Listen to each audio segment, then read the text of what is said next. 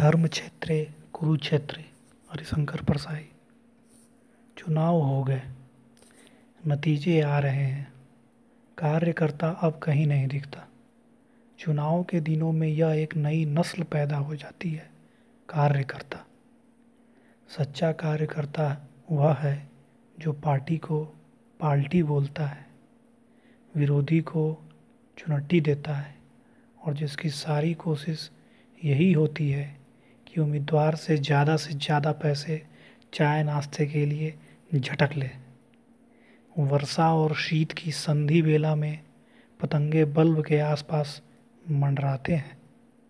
वे मुझे कार्यकर्ता लगते हैं और बल्ब उम्मीदवार, फिर पतंगे लोप हो जाते हैं।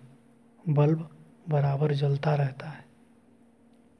कार्यकर्ता अब सिर्फ़ तब दिखेगा जब किसी की जमानत दिलानी होगी। पुलिस केस दबाना होगा या तबादला कराना होगा। बड़ा शोर था इस चुनाव चुनाव का। घोषणाएँ की जाती थी कि यह चुनाव धर्म युद्ध है। कौरव पांडव संग्राम है। धृतराज चौक कर संजय से कहते हैं, यह लोग अभी भी हमारी लड़ाई लड़ रहे हैं। ये अपनी लड़ाई कब लड़ेंगे? संजय कहते हैं यह दूसरों की लड़ाई में उलझे रहने सिखाया गया है। इन्हें दूसरों की लड़ाई में उलझे रहना ही सिखाया गया है। ये दूसरों की लड़ाई लड़ते लड़ते ही मर जाते हैं। धर्म युद्ध है तो बड़े भाई युधिष्ठिर को जुआ ज़रूर खेलने की लत पड़ गई होगी। कौन कौरव और कौन पांडव, यह मेरी समझ में नहीं आ रहा था। देख रहा था कि जो अपने को पांडव कहते हैं वही द्रौपदी को चौराहे पर नंगा कर रहे थे। और अब देख रहा हूँ कि कुछ पांडव कौरव से भीतर ही भीतर मिले हैं और कुछ कौरव पांडव से। किस हेतु है यह धर्म युद्ध सुई की नोक के ज़मीन के बराबर? सुई की नोक के बराबर ज़मीन के लिए या इसलिए कि द्रौपदी बाल बिखराकर बिफरती हुई पतियों को धिक्कार रही है? राजनीति की राजनीति का मानी कहता है, इस चुनाव के ईसूस को समझो। यह चुनाव संविधान और न्यायपालिका का भाग्य निर्माण करेगा।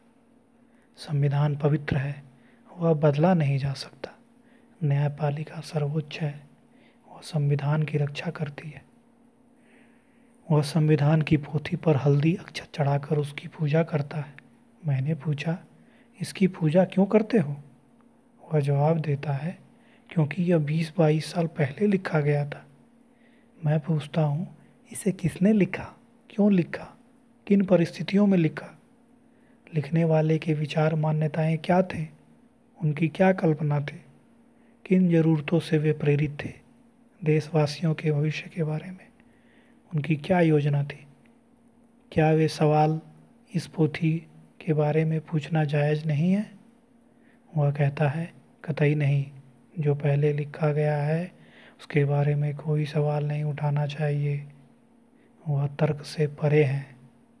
पहले लिखे की पूजा और रक्षा होनी चाहिए। वह पवित्र है। भोजपत्र पर जो लिखा है, वह आर्ट पेपर पर छपे से ज़्यादा पवित्र होता है। दूसरा ज्ञानी कहता है, देखा जी, संविधान एक औज़ार है। जिसमें कुछ बनाना है, संविधान को आदमी बनाता है। आदमी को संविधान नहीं बनाता। इस औज़ार से मनुष्य का भाग्य बनाना है। मैं पूछता हूँ, पर बनाने में औज़ार घिस जाए या टूट जाए तो? जवाब देता है तो मरम्मत कर लेंगे या दूसरा औज़ार ले आएँगे। मैं देखता हूँ, एक ज्ञानी इस औज़ार को रोज़ निकालता है, उसे साफ़ करता है उस पर पॉलिश करता है और डब्बे में रख कर उसमें ताला बंद कर देता है। वो औज़ार से बनाता कुछ नहीं। पूछता हूँ, इस औज़ार से कुछ बनाओगे नहीं? वह कहता है, नहीं, बनाने में औज़ार बिगड़ जाएगा। हमारा कर्तव्य है औज़ार की रक्षा करना।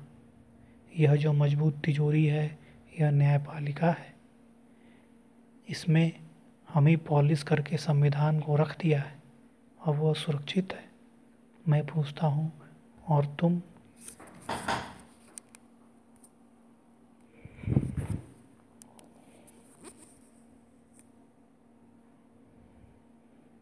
मैं पूछता हूँ, और तुम? या हम? जैसे लोगों का क्या होगा?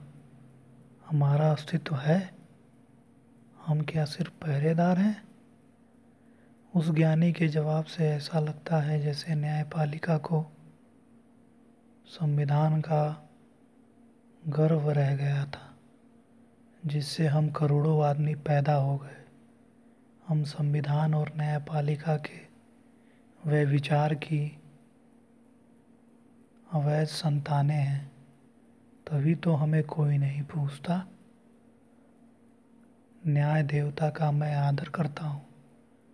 पर एक न्याय देवता सेशन कोर्ट में बैठता है, दूसरा हाई कोर्ट में और तीसरा सुप्रीम कोर्ट में।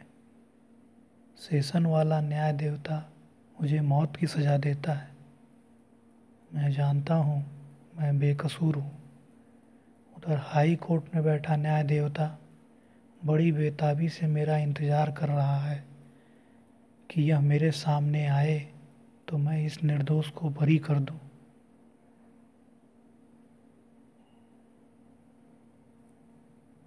पर मैं उसके सामने जा नहीं सकता, क्योंकि मेरे पास पाँच छः हज़ार रुपये नहीं है। न्याय देवता मेरी तरफ़ करुणा से देखता है और मैं उसकी तरफ़ याचना से, पर हम आमने सामने नहीं हो सकते। अगर मैं पाँच छः हज़ार खर्च कर सकूँ तो फांसी से बच सकता हूँ। कौन सा न्याय देवता सच्चा है? सेशन वाला जो फांसी देता है या हाई कोर्ट वाला जो बरी कर देता है? छोटे आदमी के लिए छोटे देवता और बड़े आदमी की बड़े देवता तक पहुँच। छोटे आदमी का भाग्य निर्माता गाँव के बाहर वृक्ष के नीचे रखा लाल पत्थर पर बड़े आदमी के लिए रामेश्वर का देवता। दिन भर इन चीज़ों में दिमाग उलझा रहा। संविधान, न्यायपालिका, संसद, मूलभूत अधिकार, शब्द, संविधान का शब्द। उस शब्द का क्या अर्थ है? अर्थभेद, लिखा शब्द ब्रह्म।